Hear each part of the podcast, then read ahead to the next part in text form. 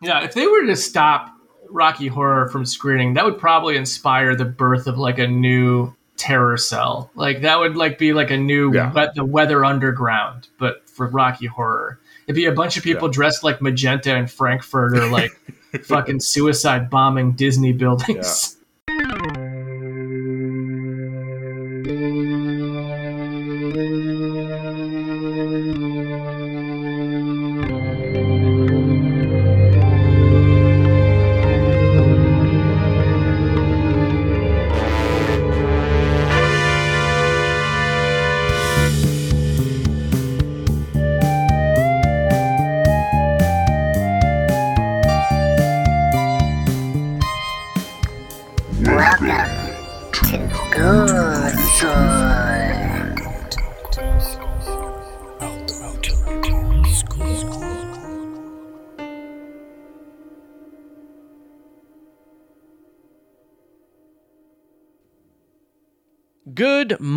class. That's morning spelled with a U because it's a pun. I'm Andy Sell, and you are listening to Ghoul School, a horror history podcast here on the Unpops Network. And I would like to take this moment to thank you for that. Thank you, seriously, so much. It means a lot. If you've got a moment and you feel like it, you could rate and review the show, but no pressure. Also, I have another podcast that I run with my friend Philip. It's called Look Good for the Boys. It's a horror gossip podcast, and we just started season four, and it's a lot of fun. Moving on. Hey, how you doing? Happy October. I hope you're having a lovely spooky season, as the kids call it. I know I am. I'm having a great time. There's a lot of really great horror stuff out right now. A lot of good content.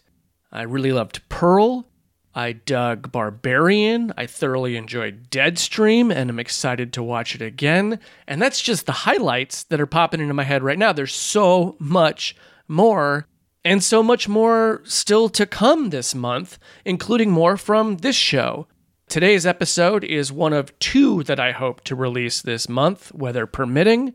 And it's a fun one. It's a different one. And it's an extra dreaded episode, but it's not your typical extra dreaded episode.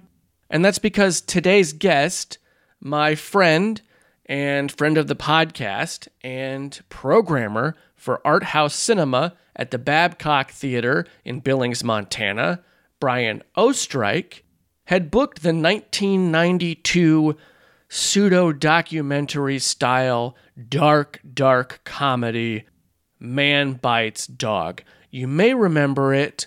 I briefly discussed it in episode three of this show. It's about a film crew in Brussels that follows around a psychopathic serial murderer. Anyway, Brian programmed it at his theater and super graciously asked me to record a conversation with him for the film's introduction when it screened. And I was super flattered by that. And then he had me on his podcast, which is called Art House Rewind, and you can check out right now. Seriously, pause this show, go listen to that. We discuss Man Bites Dog even more thoroughly on that show. And it got me thinking hey, what if we just have Brian and assume that his film is Man Bites Dog? And I can go ahead and assign him a film to go with it. So we did, and the film that I chose was the not nearly as dark 2006 pseudo documentary style film about a film crew following around a would be slasher. Behind the Mask The Rise of Leslie Vernon.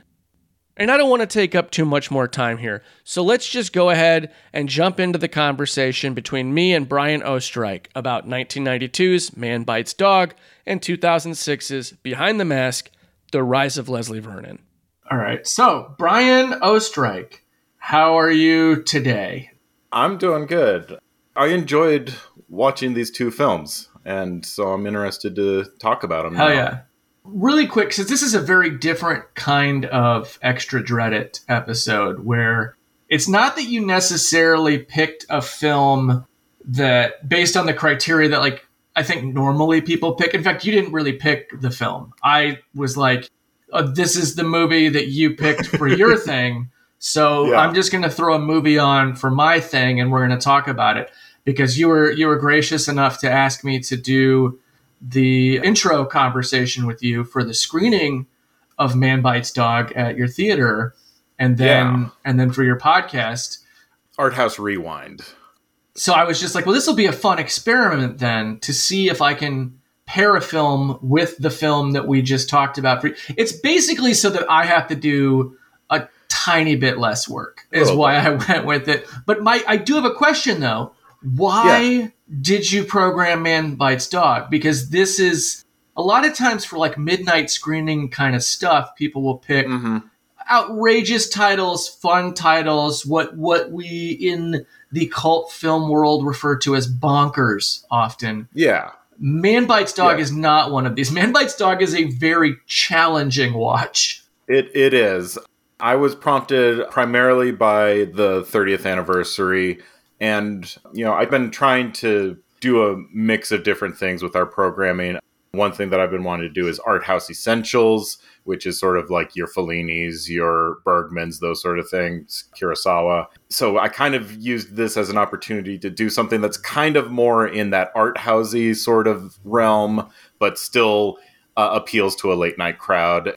I've done it before with like Naked Lunch, which is a little bit Yeah. more out there than your typical late night fare. That one did all right. Eraserhead, it's kind of that one's really that really is much more of a midnight film, but it does have a lot more going on in it as well. And Yeah. so yeah, I just wanted to do an experiment and see how people would react to Man Bites Dog because I, I it was like I also like being able to call it like one of those video nasties and Yeah. you know people enjoy that sort of stuff too. It's funny because yeah, well, they, I mean the those other two films you mentioned, Eraserhead and Naked Lunch, also both have a certain cachet to them. Like you know, it's Cronenberg and Lynch, so they're they're Yeah. both films that have like a following and a reputation in the art house world. Whereas Man Bites Dog is really like it's kind of an outlier in the art house world and in the like genre cult world. So it's it's kind of like Yeah. an underdog in both circles. So I, I, I salute you for, for screening it because it is, Yeah. it's a it's a pioneering experimental spirit that would lead one to I think program that movie. And and like I said in our conversation before, it is kind of very film schooly as well Mhm. in the sense that this definitely feels like a first feature and yeah, I think it's fun for especially aspiring filmmakers to check out and just see a different sort of take on the documentary form in that mockumentary form as well.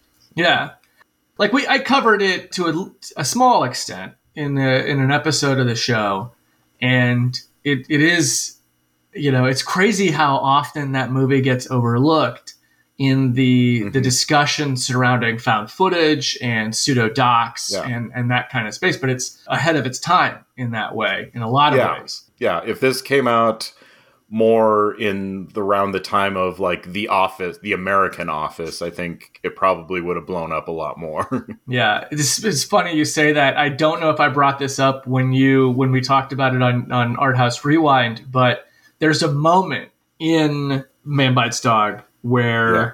the one of the sound guys straight up does a Jim in the office look at the camera in regards to something Benoit says. So it's very much like, yeah, it's got that sense of humor already. yeah And 30th anniversary, I mean, yeah, that's wow. One, I feel old. Two, it's just one of those things you look at that and you're like, ah, dang, like, you know, because again, this is the the story around this this film and the filmmakers is kind Mhm. of one of those like, ah, like they they made this one really great thing and not much else Not- which we'll get to it, but also the Yeah. film that I chose to pair it with kind of has some some similarities in that regard as well. yeah So let's talk about the first time that you saw Man Bites Dog. Do you recall when that was? so i was in college i was kind of going through a phase when i was really gobbling up all of criterion releases. And in our town there was still and this was even kind of past the prime of video rental stores. There was one in town. In fact i think it only closed like a year or two ago. Like i think Oh, wow. it was it died in the pandemic but it was in Bozeman, Montana, there was this place called Movie Lovers, and they had a huge library of mostly VHS, I think, and then a few DVDs. Hmm. And I saw this one, knew it was in the collection, and then it also had emblazoned across it. It said, you know, banned in you know X amount of countries Yeah. and that, and and so I thought, well, I, I definitely need to check this out. A buddy of mine, we watched it. So this was 2005, and yeah, we were in film school, so it was very much a film school sort of film. And again, it, like it also has like that Tarantino vibe to it as well, and it, it really stuck with me, even though I really haven't seen it since 2005 until a month ago or so when we watched it. Yeah. yeah, it's it's a very film school movie. It's one of those movies that I feel like most people who've seen it went to film school. Or Yeah. you know, or or were interested in filmmaking or film criticism in some regard in some way. What this isn't a movie a lot of like casual moviegoers or, you know, content consumers, I think, have seen. Because yeah, it, as we said, it, it has this weird reputation and it it's a challenging watch. So yeah. and frankly, it's a foreign film as well that I Mhm. feel like, you know, Yeah. running a movie theater, I know that like anytime there's subtitles, like half your audience is gone. Yeah. Oh, true. Very true. I mean, that's we're coming around on that. I think a little bit. so Parasite winning the Academy Award definitely kind of was a, step in the right direction. Mm-hmm. And then I think pandemic happened and people kind of stopped doing that again. And then maybe Squid Game maybe brought it back a little bit, but I think most people watch the dub of that too. So I do think that, like with everything, there's phases of it, Mhm. right? Like Amelie won uh, Best Picture. Tiger, you know, those kind of were a period where, you know, foreign films were kind of having their heyday. And then, Mhm. yeah, I don't know exactly when it stopped again, but Well, we'll see. I know that Decision to Leave the, Chanwook Park, yeah, Park Chan should be coming out. Well, he, Yeah. you know, he Old Boy was a, a success in this country. Yeah, absolutely. And The Handmaiden, when it came out, I know Oh, it got a little bit of buzz. Love that movie. That was my favorite Yeah. movie of the year that it was Of that released, year, like yeah. hands down. I love Yeah. that movie so much. Yeah, foreign film is it, yeah, it has phases of, of appreciation in this country. I mean, obviously the film people we pride ourselves right on the oh we read subtitles we watch Yeah. you know we'll see movies from any region uh, it's uh, you know, man bites dog i don't think was very successful in this country Yeah, it, it made it over here, and I think there was a little bit of the protests behind it kind of garnered more attention to it than if they would have just released it.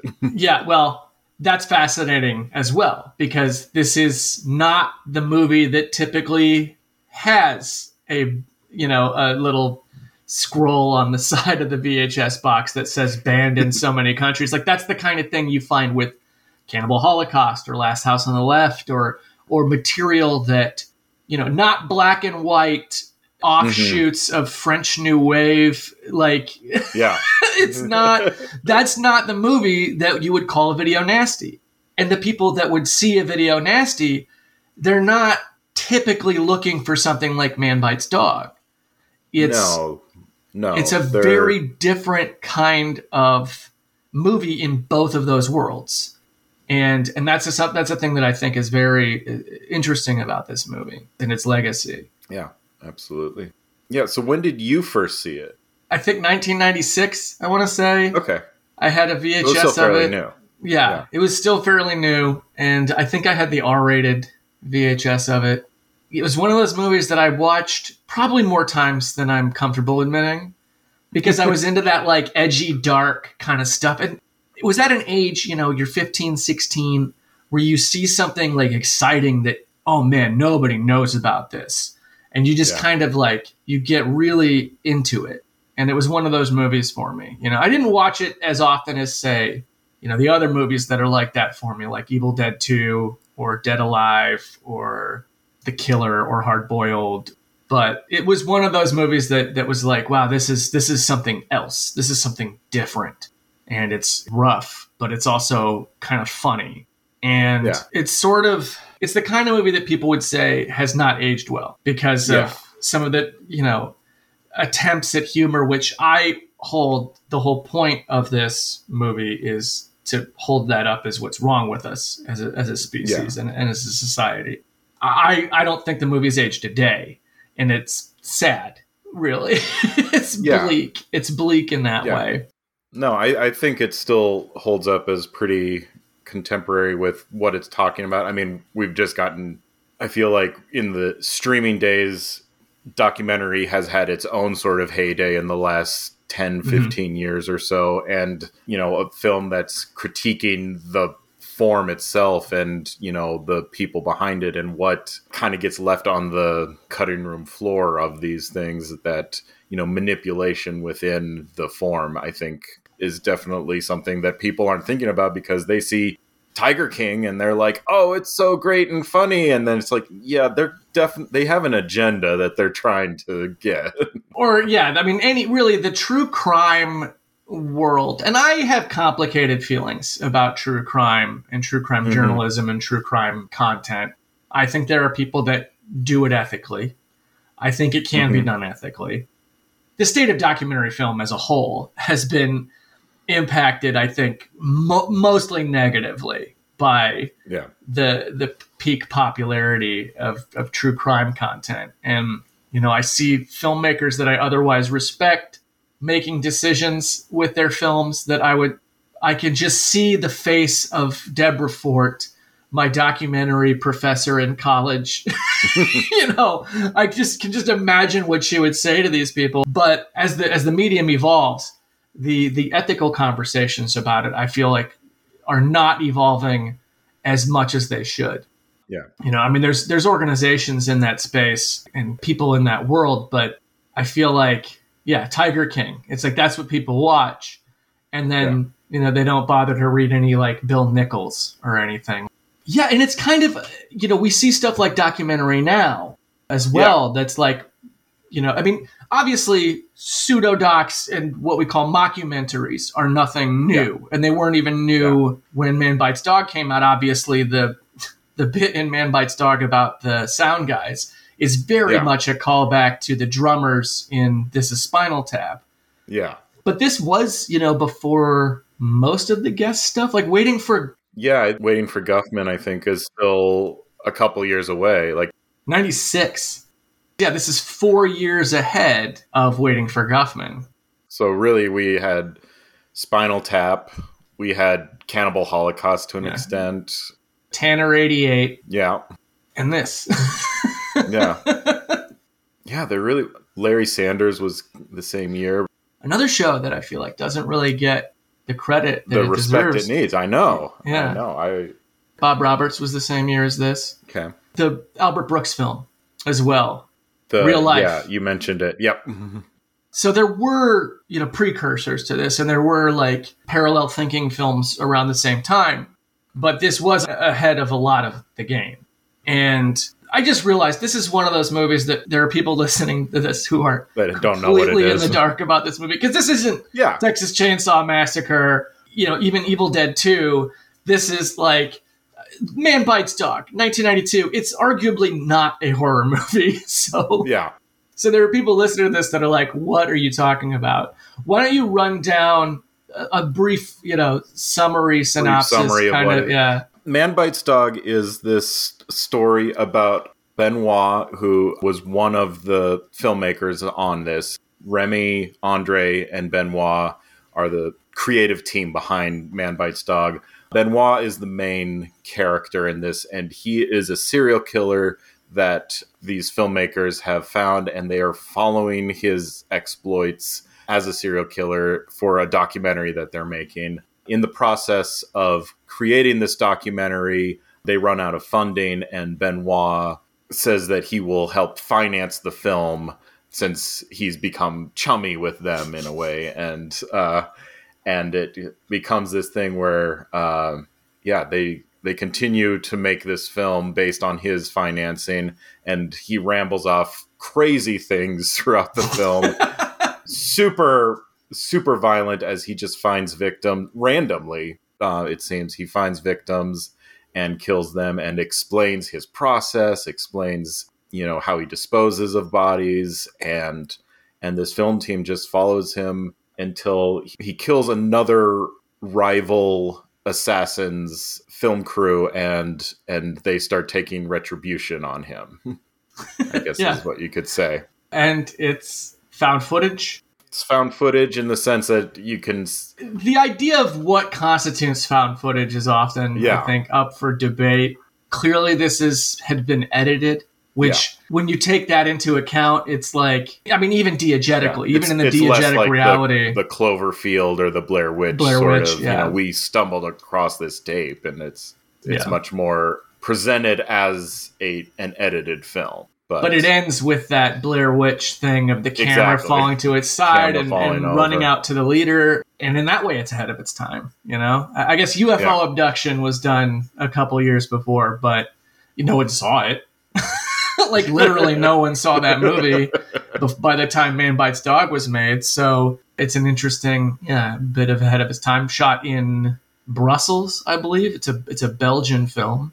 it, it's a lot of fun like it sounds Yeah, it like just the premise itself is fairly comical in this you know strange world where someone will just make a documentary on a serial killer is a silly premise in itself and then benoit is this over the top character that has you know wild opinions and is charming to a creepy degree in that you know he makes jokes about what he's doing but hmm. also thinks of himself as quite the the guy, quite the intellectual and everything that he just holds over everyone he meets. Yeah, he very much has that cis white hetero man disease of I am all things to all people and that is my place in this world and I am I am the life of the party and the smartest man in the room and everyone needs to look up to me and everyone needs to respect me but also everyone needs to laugh at my jokes and also people should be a little afraid of me. It's that that idea of like I am the most important figure here and my opinions are valid and my feelings take precedent over all else and it you know I like to say this about Benoit is that if this were a movie made in 2022 he would be a podcaster. He would be a Joe Rogan style podcaster because he just pontificates about everything. And content warning. he's he's yeah, he's a criminal and a murderer, so not a nice guy, but also he is a rapist, a misogynist, a homophobe, a vile racist. Like mm-hmm. the things he says are awful, terrible things. And Like ra- racist to the point that he kills someone and then asks the crew to move the body because he won't touch him. Yeah, so that that's the kind of bigotry we're dealing with in this guy. But he, he also it's the charmingness of and I, I want to put that in air quotes, the charmingness of you know, but oh, but I didn't mean anything by it. You know, oh it's it's it's Yeah. a joke and I'm just telling it like it is. Like that kind of thing where it's like it's constantly this idea of, well, I'm not a bad guy though. You know, this constant like trying to be disarming about his stuff, but also like he is angry and scary as well. hmm He's, I mean, he's a psychopath. He's he's Yeah. a murderous psychopath, and that's kind of, I think, more than anything else, the point of the movie. You know, the point of the film is is asking us to consider our complicity and our acquiescence and our and how we empower people like him in our daily lives uh, just as much as it's saying well the media sensationalizes this you know that's kind of Yeah. just the package that the real thesis of the film i think is delivered inside of is this like oh the media sensationalizes this people will watch this kind of stuff but also do you know people like Yeah. benoit in your life you probably do Yeah. do you stand up to mm-hmm. them do you tell them Yeah. they're being prob- a problem no more than likely And and maybe even it's it could also be, you know, much like he puts himself in this position of, you know, I'm going to finance your film. Maybe it's not that. Maybe your boss is a Benoit and you don't stand up to him because he pays my bills or your landlord or your Yeah. whoever. Like, you know, you just kind of roll over and don't stand up for those sort of things because you're like, this person holds something over me and I don't want to be on their bad side. Yeah, I'm scared of them, or Mhm. I'm afraid of the consequences of confronting Yeah. them. And that's kind of, I think, what's at the heart of this film because it's sort of like, it's sort of like David Holzman's diary in that we're getting this picture of a privileged, disaffected, you know, white man who thinks he's super important. And I mean, in David Holzman's diary, there's more of a voyeurism uh, theme going on, but it is this like, I, I, I'm most important but it's that taken to the most violent and problematic and destructive extreme with Benoit. But it is still also kind of the prototype for the reality television star thing of the Yeah. I want to be a For sure. celebrity and I deserve to be a celebrity. That's very much the energy Benoit has. And he's very aware of the filmic world that, Yeah. that he's inhabiting here. He even addresses the camera and says, Well, film lovers, you know, and, and he sings that song about cinema. Like he's he's a goofy asshole, but also will kill you if Yeah. you threaten him in any way. Yeah. And we get to see that mirrored in Behind the Mask as well. The film that I chose to pair this with, I think, is a pretty obvious pairing. It's probably the most obvious pairing I've done on one of these so far. I like it. It works. It's Yeah. it doesn't pair just in the obvious ways. There's some other little neat connections I find between the two films contextually.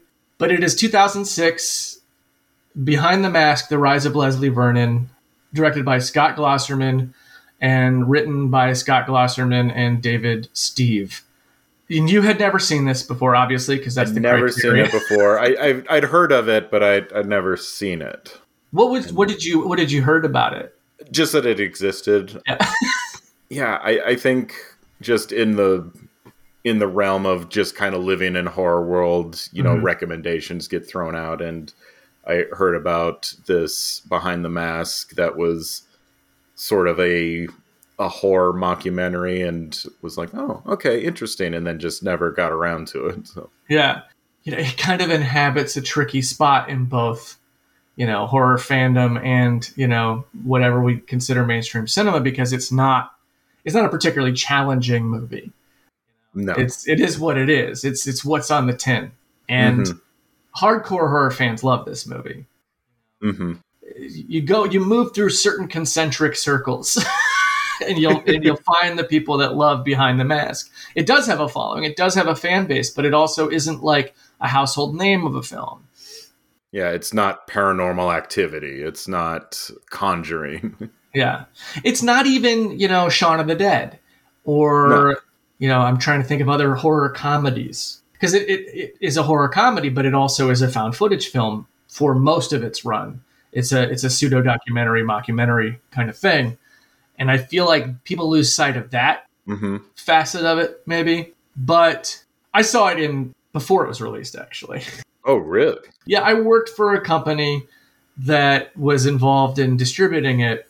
So I saw a screener of it and got really excited about it when I saw that screener. And then I ended up seeing it when it played at the Denver Film Festival, and it didn't open well. It played theaters. It, its budget was somewhere around two hundred fifty thousand. Box office gross, when all was said and done, was like sixty nine thousand. So underperformed. Yeah. There are probably a million reasons for that, but Yeah. it has found an audience. And it's basically the same thing as Man Bites Dog, except with a slasher focus. And made Yeah. in 2006 in the United States of America, shot in the Portland area of Oregon. So it's a little more accessible, I think. The comedy is a little more comical and less Yeah. you know, deliberately uncomfortable. But it has the same questions about ethics and complacency and complicity Mhm. and right versus wrong as Man Bites Dog has. What did you think of Behind the Mask: The Rise of Leslie Vernon? I liked it. I liked it more than I thought I was going to, honestly. Especially when it started out with Taylor doing her reporting and it was just a little too on the nose with Yeah. the, you know, this Elm Street has been visited by and you know all these things and I thought like oh it's just it's just not even hiding the fact that like this is a world where these exist and I thought Yeah.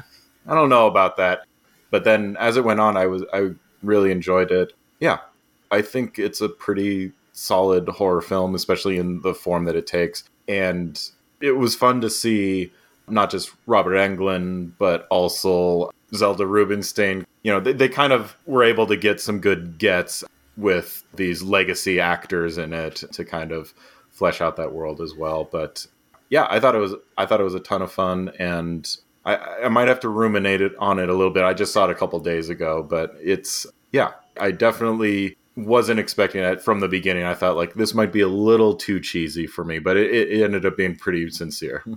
Yeah, because I've seen it a number of times, but this recent watch going in, I was like cringing a little bit at the beginning because it's like, oh yeah, I forgot they. It takes place in this universe where Freddy Krueger, Michael Myers, Jason Voorhees, Chucky, basically, uh, you know, I guess theoretically every movie slasher is a real person, which you know you got to set some rules around that because there were a lot of slasher movies made, and if this was like Yeah. as big a deal, you know, yeah, like it would be huge. Like there would be mothers groups against slashers, like marching on Washington D.C. Much like the mothers groups that marched against the movies or protested Mhm. against slasher movies, but this would be like, yeah, I mean, it'd be not to get too bleak, but active shooter level concern Yeah. about this, where people would be like, would, would the Republicans be like defending slashers? Is my question. Would they be like, oh, they're just troubled young men? Because I mean, that's a lot. That's the Prowler, My Bloody Valentine, the Fun House. Like, yeah, the list goes on and on and on. But the idea is that these undead killers and these killers are, are real and they're actors in some way. They're they're not Mhm. really supernatural beings. They're just you know following a set of yeah. a, a discipline. Really, it's like a job with with Exactly. skills and things you can learn and practices and behaviors and such areas of expertise, which. I mean, that opens up a lot of questions. So it's one of those things where it's like, well, you don't dwell on it. And the good news is the movie does not dwell on it. The movie No. kind of like it sets that up, but then it gets right into what we're what we're really concerned with here, which is Leslie Vernon, who is this guy who wants to be the next great slasher. Mhm. Played really, really incredibly well by Nathan Baesel. Mhm. And Angela Goethals as as Taylor is great too. She's she, she kind it's weird because she kind of looks a little bit like Heather from the Blair Witch Project. Oh yeah. So there's even echoes of Blair Witch at the beginning of the movie that even at the time 2006 is like uh, Still fairly recent. And also people I think lose sight of this fact, but the Blair Witch Project in its wake it did not immediately inspire a bunch of found footage movies. It inspired a bunch of direct parodies and ripoffs Yeah. of the Blair Witch Mhm. Project. So the Blair Witch Project was like this huge proper noun, and all of its tropes were not yet associated with found footage filmmaking. They were just associated with the Blair Witch Project. So you see a movie in 2006 before any of the other found footage movies that really became big. It's like your only frame of reference is, oh, this is Blair Witch Project.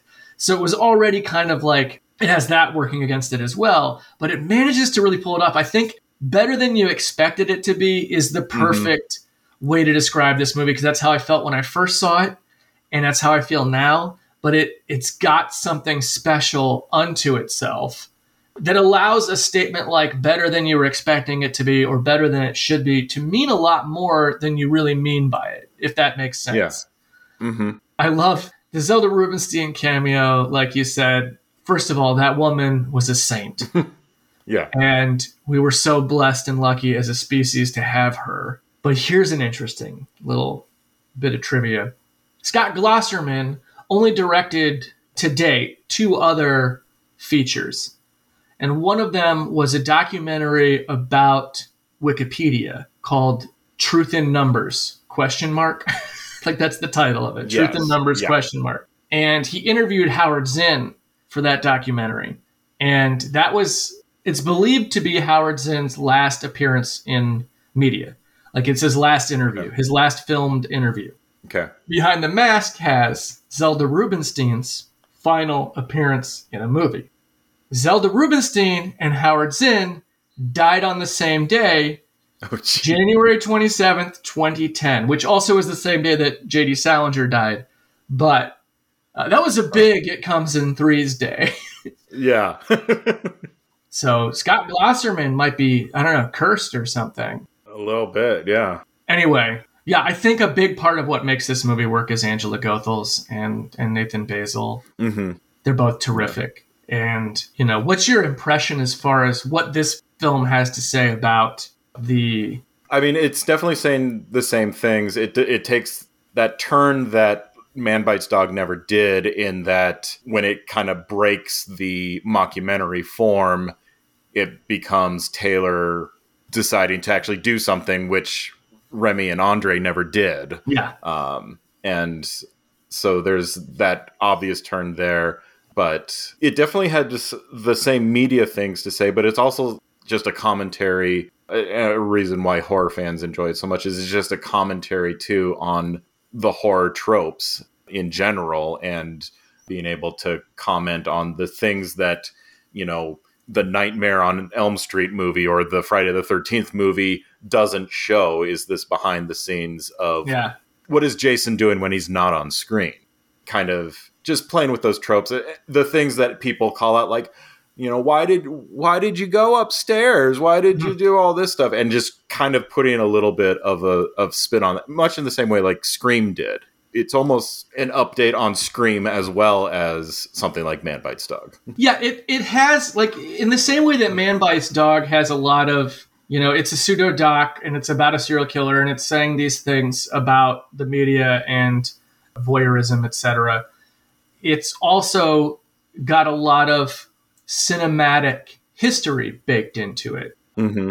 It, it has a lot of different genre stuff in its DNA. Even stuff that was kind of immediate at the time, like what we call the slacker movement, but the indie Yeah. film movement.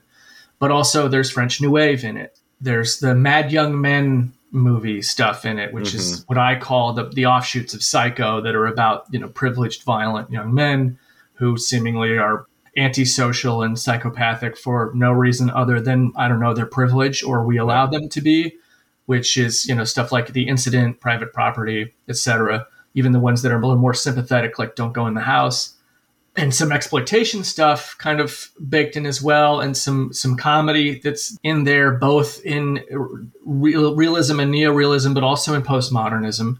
It's all mm-hmm. kind of in there, but just like that, Behind the Mask has found footage and and slasher, but also meta slasher and the teen slashers of the time, and it is taking Scream to another level. It's taking the stuff that Scream was saying, but being directly postmodern with it. You know, really Mhm. breaking that that fourth wall and really calling attention to the to the things that you can only do in you know the pseudo documentary format where you're acknowledging a reality underneath a reality but also with an admiration you know in the same way you know some horror comedy it has to balance right it has to walk a really fine line without dipping too far into either side and i think this film pulls it off the same way that Yeah. like Shaun of the Dead does or Evil Dead 2 does but yeah it's able to to do that meta stuff and call attention to the tropes but also what I think is really curious here is the addition of Taylor, the character of Taylor as your final girl, Mm-hmm. doing the the slasher final girl thing, but removed a step Yeah. And being able to do something genuinely new with that, which is interesting because like Man Bites Dog, the filmmakers are all men, and so they're all very mm-hmm. much like want Benoit to like them. I think Yeah. even when they know what they're doing is wrong, and he's still able to coax them into gendered sexual violence. Like he's able to turn them into the same kind of monster that he is. Yeah. Whereas with Behind the Mask, because we have this woman, she's like, no. And it, you know, it's weird because Leslie, like, there's rules that he has. Like he has a respect for a formula for that is institutionalized to him. And in that respect, we find restraint. And it's a restraint Benoit does not have. You know, Benoit is Yeah. maybe there's like a decorum to him. There's like a, you know, I'm civilized. But that's really about it. Leslie is like, no, I can't do anything that breaks these rules. Like, I can't do anything that upsets this folklore and this tradition. So he's not Mhm. going to engage in sexual assault or anything like that.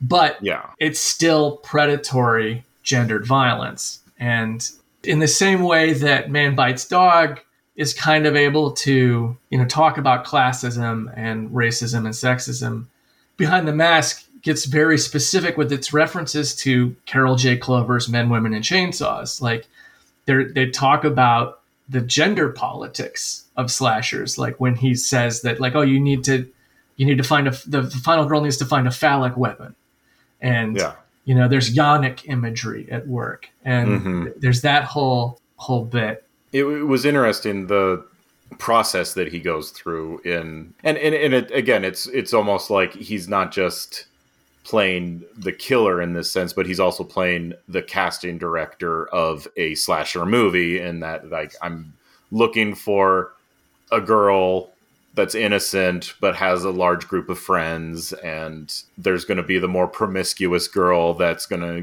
be the first to go and all these things that it was yeah Yeah. Well, he's also the writer because Yeah. he he writes the lore Yeah, for his he- character. He, writes the backstory. nudges them in the right direction with the Yeah. microfiche and all that stuff just to create the narrative that he needs for his ritual.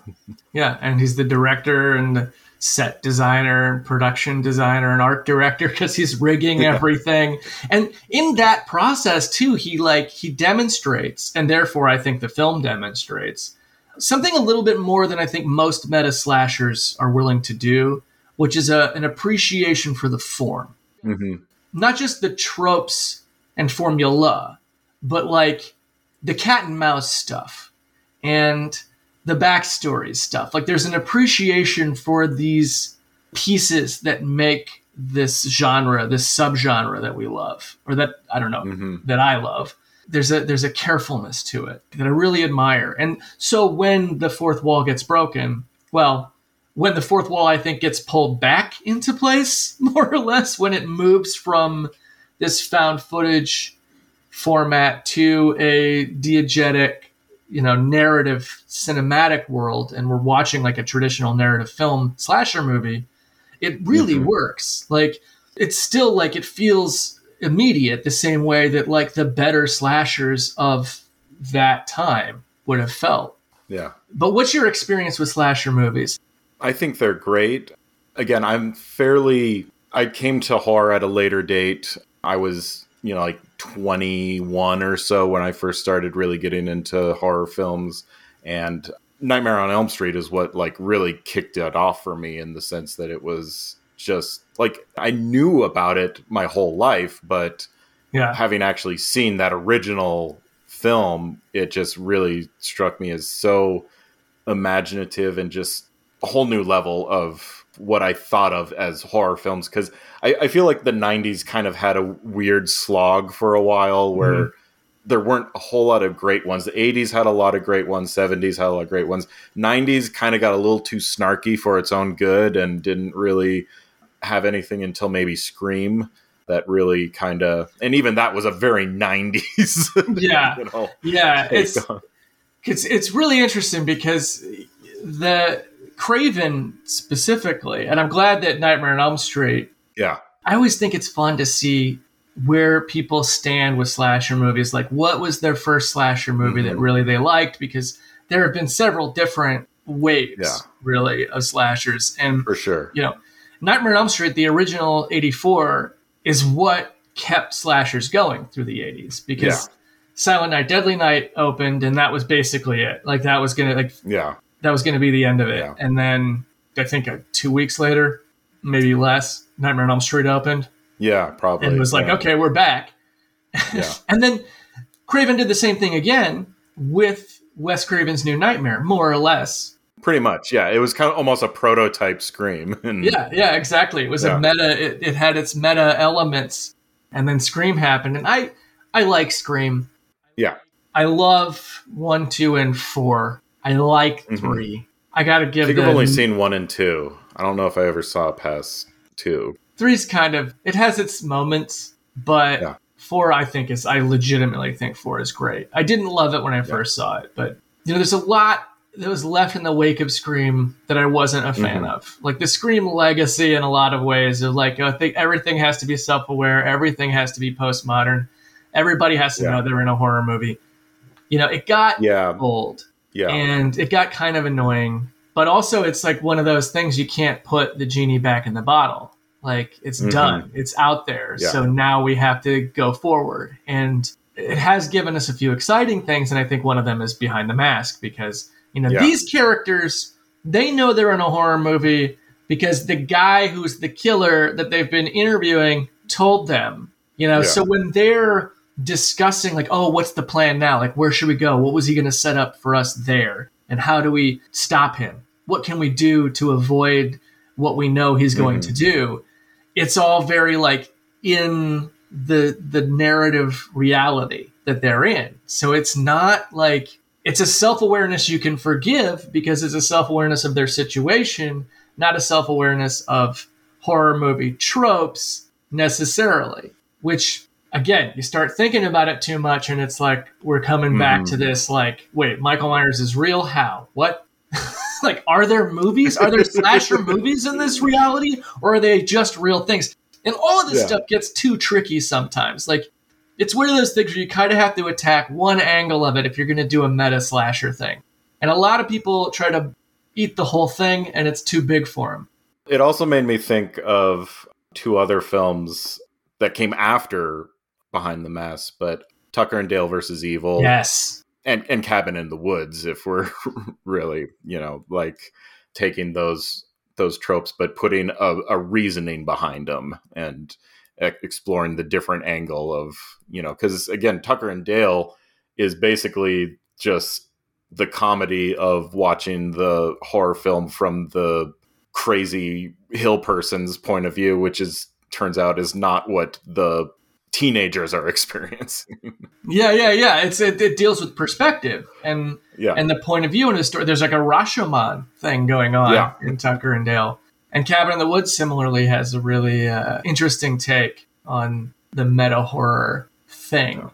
It's funny because Scream gets a lot of credit, I think, for for it, but meta horror existed. Even meta slashers existed long before. I mean, eighty one and eighty two, which was eighty one was the big year for slashers. Hmm even then we had student bodies and pandemonium and uh, trick or treats and wacko and like a bunch of other like horror comedies that were talking about horror movies from a you know a vantage point of we know this. We these are the things we know about these movies relatively early on. And that's because any time a, a story or aesthetic becomes like a trend immediately you get that you know even Yeah. even the old dark house mysteries like they had Mhm. comedies i think before they even had a term for old dark house mysteries there were comedies making fun Yeah. of the tropes so there, there's always Yeah. going to be these these things that are like well there's a thing let's joke about the thing and what Scream did well was it managed to also make a good horror movie. And I think Behind the Mask does that. And I think, yeah, Tucker and Dale is a little less of a horror movie. But Yeah. Cabin in the Woods is definitely a horror movie. For sure, yeah. The one thing I noticed with, I think part of it was thinking of the time period that it came out of. Nathan Baesel, who plays Leslie Vernon, Yeah, Dreamboat. I, I thought of it, and then it was like, I can't not see this the rest of the movie. Was I was like, this guy seems like a fan of Dane Cook. Oh, no. kind of had that same mannerisms and the same kind of delivery in times that I was like, this definitely feels of its time. But I can also see that being sort of a character thing too, of that, you know, this is a guy that looks up to these serial killers, but also has his favorite comedian that he kind of embodies as well. yeah, well, he's got like a, there's a very self-aware, confident energy to him. Is the other thing, Mhm. like it's like uh, Benoit is like I think his he doesn't have charisma necessarily. He has kind of he's got wit and he's kind of got charm, but it's like a goofy Yeah. kind of charm. Baesel is like like he's hot, and there's like a there's like Yeah. a there's a confidence to him, but also like ah, we're just hey, I'm I'm having fun Yeah. with you, you know, like it is yeah, it's just he's self aware, he's self-aware in a very like yeah Dane Cook ish kind of way or Ryan Reynolds ish kind Yeah. of way. He's like a proto Ryan Reynolds. he's definitely got that going on. But he also, like Benoit, is legitimately scary when you know he's got the, the same way Benoit has that moment where he snaps. Leslie Vernon snaps. Snaps on Taylor, and I told you not to talk to her, and you're yeah. It's interesting the way that you mentioned that. Yeah, it it, it occurred to me that like Benoit is definitely someone that has this big personality, but I, I feel like he's the sort of person that you just kind of smile and nod and hope that he goes away, as opposed to Yeah. know, like Yeah, he has his thing that he's gonna say what he's gonna say, and it's it's gonna be profound to him, and you're just kind of smiling and nodding and just being like, "Yeah, okay." Yeah. but you don't. Yeah. yeah. Whereas I feel like Leslie Vernon, you can definitely you you can see even Taylor kind of has a little bit of enamoration with his process until she until she doesn't essentially, but yeah, when he talks about his process and they're doing that one-on-one interviews at times like there's times where she genuinely seems like amazed by Yeah. his you know process and that until she has to actually be face to face with it. Well, and there's even something in that too, in that like the fact that this couple we meet, Eugene and Jamie, Scott Wilson, and Mhm. bridget newton yeah but yeah, that couple are a slasher and final girl couple, and so there's there's this precedent right there set Yeah. in that, and they it's not happening, but they wrote a sequel that was also a Mhm. remake and a prequel all in one, called Okay. Before the Mask. Yeah I, I saw that that was kind of in the endless in production sort Yeah, of they, I mean, they did a Kickstarter for it and didn't Yeah. get the money they needed, and it Yeah. reverted. And you know, they took it to studios, and all the studios passed. They did end up making a comic book series of that story, which I have not read, but I, I want to. But a big Mm-hmm. spine of that story really is this like love story, I guess, between Leslie and Taylor, which is odd but interesting. Yeah. It's an interesting concept this idea of the final girl with the slasher. But so that's the thing. Yeah benoit will say this racist awful shit and you're just like good god get him out of here. But yeah. Leslie will just be like hey haha paradise lost found it. And then you know occasionally say something like which the paradise lost thing i it's a good joke. I i, I had fun with it but I, I couldn't help but notice that like every other book in that section was like business books or something like that like it was obviously placed it was Yeah. not Yeah. it was not some, they were not in the right section at Hey, all his whole thing is placing things places, That's true, right yeah. so maybe he put that book there just so he could make that joke charm her yeah, yeah, it's like he it's like honestly this is like nathan fielder level shit that is yeah he's just planning that far in advance. But yeah, there, he he'll say something like, "I only keep pets I can eat," and you're like, yeah "Haha, wait, did he mean that? That's kind of fucked up." Like, and Yeah. so there's this. I don't know. Both of them have this this personality that almost obscures their true like how dangerous they are. yeah And with one of them, he's a serial killer. Like it seems like any cinematic reference in there is either purely aesthetic or coincidental. Whereas mm-hmm. with Leslie Vernon, it's like, no, this is a, a type of character in a type of movie, and we're just seeing, you know, literally behind the mask. We're seeing, like, what if that mm-hmm. was a real person doing these things deliberately, treating it like it was a calling or a job? And yeah his dedication to that, you know, that comes first. This idea of like, you know, even when that scene when he kills Todd and Todd's like, it's me, it's me, Yeah. look at me, look at me, Yeah. you know, like hoping you you won't kill me because you know me, and it's like, no, that's not what we're doing here. yeah. But also these characters, like the filmmakers, like Doug, Todd, and Taylor, get hmm they get made complicit in a similar fashion as the filmmakers in you know even taylor he uses her to help scare kelly. Yeah with the brick and the yeah yeah so she makes her directly complicit in in what they're doing but they get swept up in the novelty of it all You know, that's the other Mhm. thing is it's almost more understandable than the filmmakers in Man Bites Dog because oh no, you it's a, it's a thing, it's a movie. It's part of a movie. It's like Yeah. you know it's it's some, a thing with references that we know and and it is exciting like you, that's the other thing is that nathan baesel is like genuinely fun to watch and his enthusiasm is infectious and you get swept up when he when he pulls something off and he's excited you're like excited for him Yeah, for sure. And he really transforms when he has the mask on to an extent that, again, going back to like a Freddy or a Jason reference of just, you think of Jason as just this wordless, mindless killer. Mm-hmm. And yet, if if you let the camera run a little bit longer and he takes that mask off, is he more of a of a Leslie Vernon in this? You know, he's very excited of you know, hey, I I got those, I got that girl, I, I broke her back with in the sleeping bag. yeah. Did you see me with the sleeping bag? Oh, can you Yeah. believe I did that? I'd never done that before. I just thought I'd try it, and holy shit, that worked well. yeah, Yeah, it's that kind of a thing. I mean, even I don't know if this was directly inspired by Behind the Mask, but you know, the Friday the Thirteenth, two thousand nine remake or Mhm. reboot, where this idea of Jason has tunnels that he uses, and that's why it seems like he can be in Yeah. multiple places very quickly. You know, it, it sort of mirrors some of the stuff that we see Leslie doing yeah, with you know sleight of his- hand or his yeah his I have to run really fast and then and- stop. Yeah, yeah, yeah. There is that that element of like, well, the audiences are m- more sophisticated now, so we can't just have Jason be supernatural. We've got there's got to be some some explanation to it. And yeah, I really wish they'd taken it a step further and had it be like, you know, Jason. I don't know when he when he hits when he hits the girl with the machete from on top of the dock, like the camera should just pan up and he can just be like, "Fuck yeah, look what I just did!" Like thumbs up, you know, or one of these like hang ten motions. Yeah, or when he hits when he shoots the the guy with the bow and arrow while he's driving Oh. the speedboat, like have the camera back there and have Jason like lift up his mask and be like, "Can you believe that? I've never fucking hit somebody. Yeah. He was he was all the way over there in a boat. I,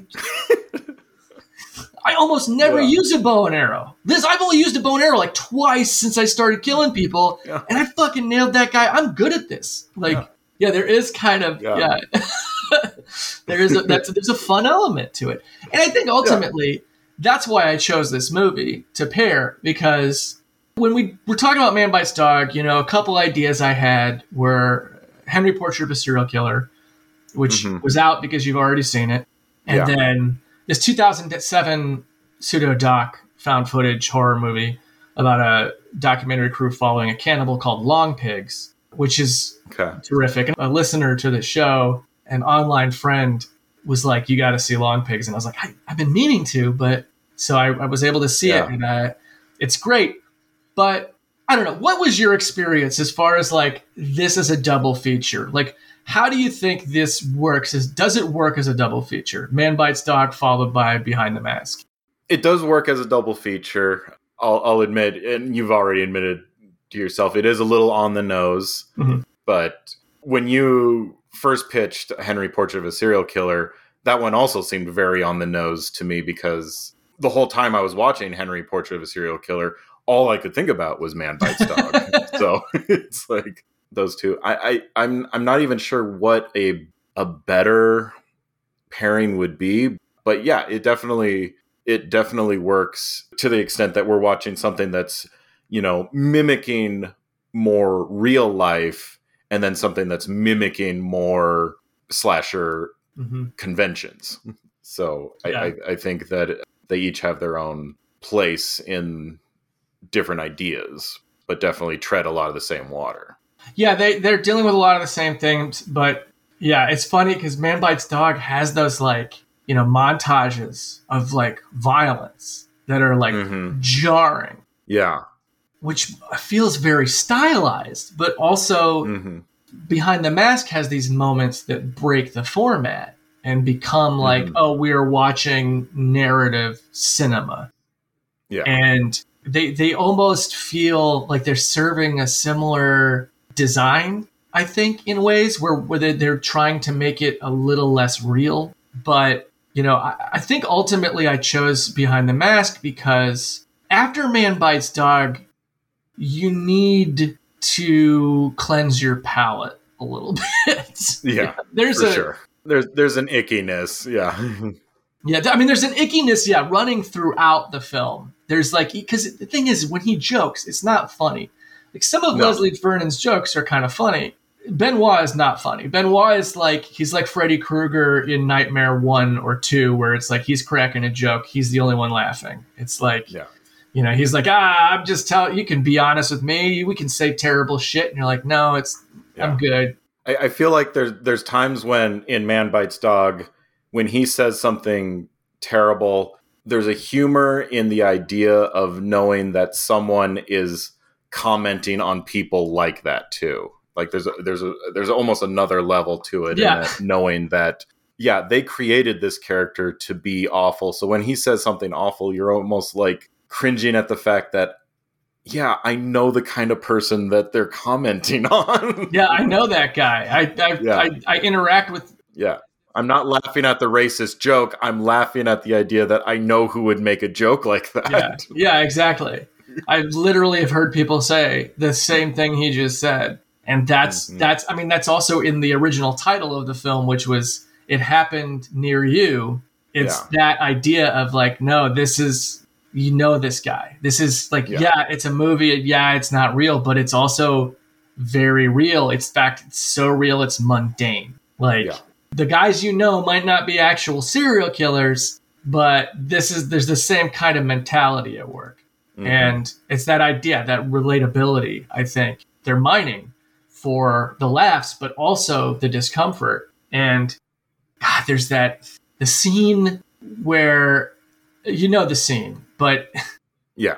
the most troubling scene I think in the movie and then the aftermath Mhm. where you can't tell, you know, it's almost a cannibal holocaust level Yeah. imagery and you can't tell which people in the frame are dead and which Yeah. people are like passed out because they drank too much because they Yeah. partied too hard because this is Benoit's fucked up idea of partying yeah.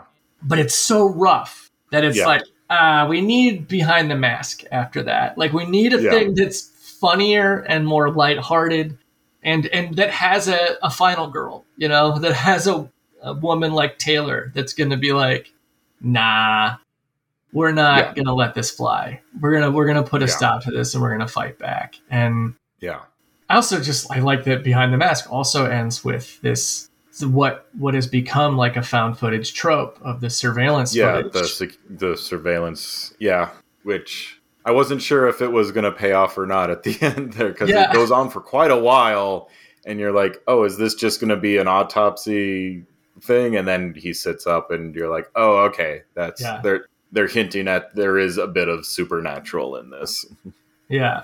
Or that he, you know, he just like slowed his yeah. breathing so that she thought he was dead. And yeah, I, I like it. I, I love that ending. I love that during the credits bit with Behind the Mhm. Mask. I think it's like you bring it back to the pseudo documentary format, the, the found Mhm. footage format, and giving us this like payoff that's not still not really a payoff. You know, it's like just enough payoff to keep us wanting more. You know, I feel like if he had gotten up and then killed the guy, which I believe that that doctor is played by the film's production designer, who also looks Oh, kind of like Rémy Belvaux, who directed Man Bites Dog. Yeah. But if he had got up and killed that guy, it would have been like, ah, that's too much. But like the sitting up is like just enough, you know?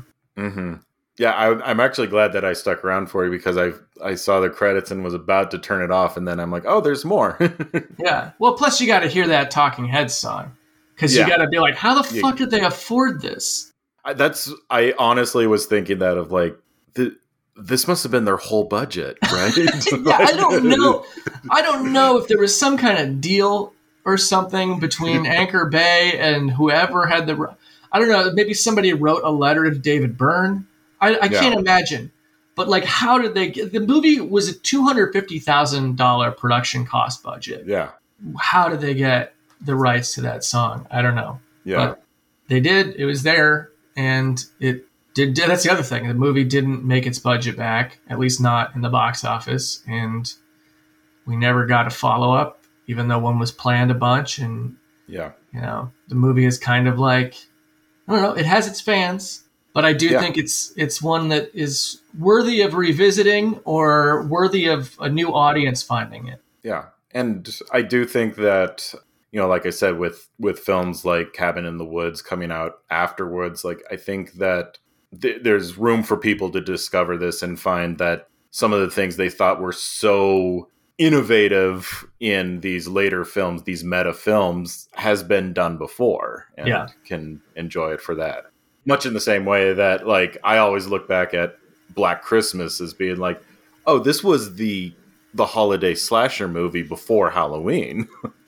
yeah yeah well and i guess i read somewhere that scott wilson's character eugene is meant to be an analog for the killer from black christmas the original black Billy. christmas 1974 billy yeah who yeah, I just think that that's yeah. I fucking love Black Christmas. It's so it's so good. so good. It's, It's so, so good. good. and it I also played I played that one uh, my first Christmas at the theater. So, hell yeah. Another thing about Black Christmas that I love is that it inverts the idea that the final girl needs to be a virgin, even Mm-hmm. before that became a trope, because Olivia Hussey's character is Is explicitly not a virgin because she's pregnant. But she is disinterested in male attention. That's the Yeah. true. see, That's the thing. That's the true mark Yes. of a final girl is not being a virgin, but not giving a fuck about if a guy wants to sleep with you or not. Like that's the whole that's true. thing, Yeah, yeah, and and that's her thing in there. yeah, And it's funny too. The final girl traits that Taylor has in Behind the Mask are largely it's not you know a curse or uh, her Mhm. being observant or her being a, a wallflower. It's that she knows something's wrong because she has been interviewing a killer this entire time. like yeah, her sense that something is wrong it comes from an ethical dilemma within herself which is kind of a new spin on the final girl thing. So even Yeah. in the the tropes of a slasher film behind the mask is doing something kind of unique with it. When are you going to play this double feature? I'm kidding. I think it's a solid double feature, and in a in a weird way, they're both somewhat ahead of their time. You know, exploring different avenues that I feel like other films kind of took the ball and ran with more than than their initial film did. And yeah, I I would gladly do a double feature of this. yeah that's what i wanted to hear look forward at the art house cinema billings montana any day now the man bites dog behind the mask Yeah. rise of leslie vernon double feature uh, yeah. After we see how many people actually come to Man Bites Yeah. Uh, i'm really curious and i want you to like text me immediately after because i want to know like what kind of because i think it's a movie that should draw you know yeah. but it should draw honestly i mean some of the things that we program that we love and no one comes to and then we put up something that no one should care about and it it it's sells out gangbusters yeah, yeah. so it's it's it's always hard to know what people want right exactly What What are you really excited? What are you booking in the future that you can talk about that you're really stoked about?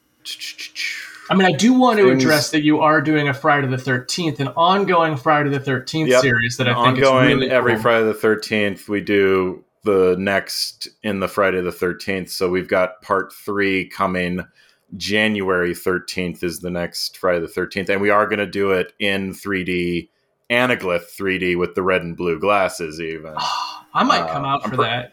I might Yeah, say I'm gonna- come out. i'm going to order some like custom made 3d glasses for it so oh, nice! I love that. Great. Other things we do a bad movie night, garbage day that we do Garbage Couple- day. a couple times a year. Yep.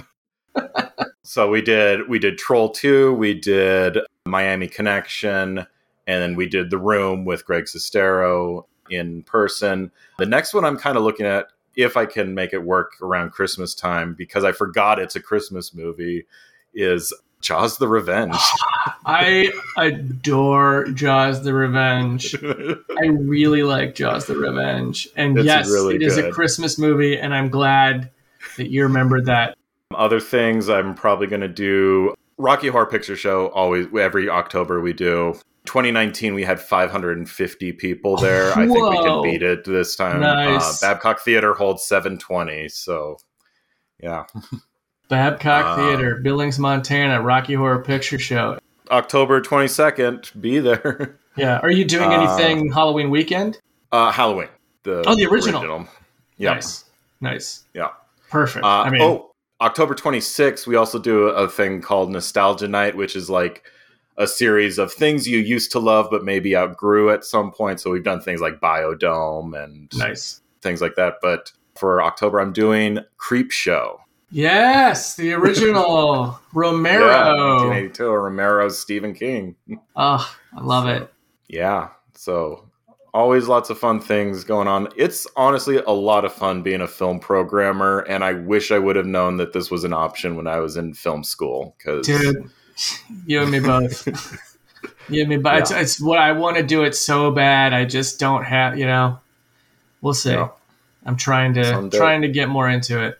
our theater started by by a guy that literally had no idea what he was doing. Like he he said, "I just feel like Billings isn't getting all the movies that it should be, so I'm just going to start a theater." And he started by just googling how do I start an independent theater, and here we are 7 years later. So, That's awesome. yeah. That's cool when that So- can work out. Yeah, I love that. Anyway, yeah, I'm glad you liked it. I'm glad, and this is I'm glad we got to do this. This is a different kind of extra dread it than what I normally do for a lot of reasons, and I'm really excited that we got to do it and you got to come on and I got to.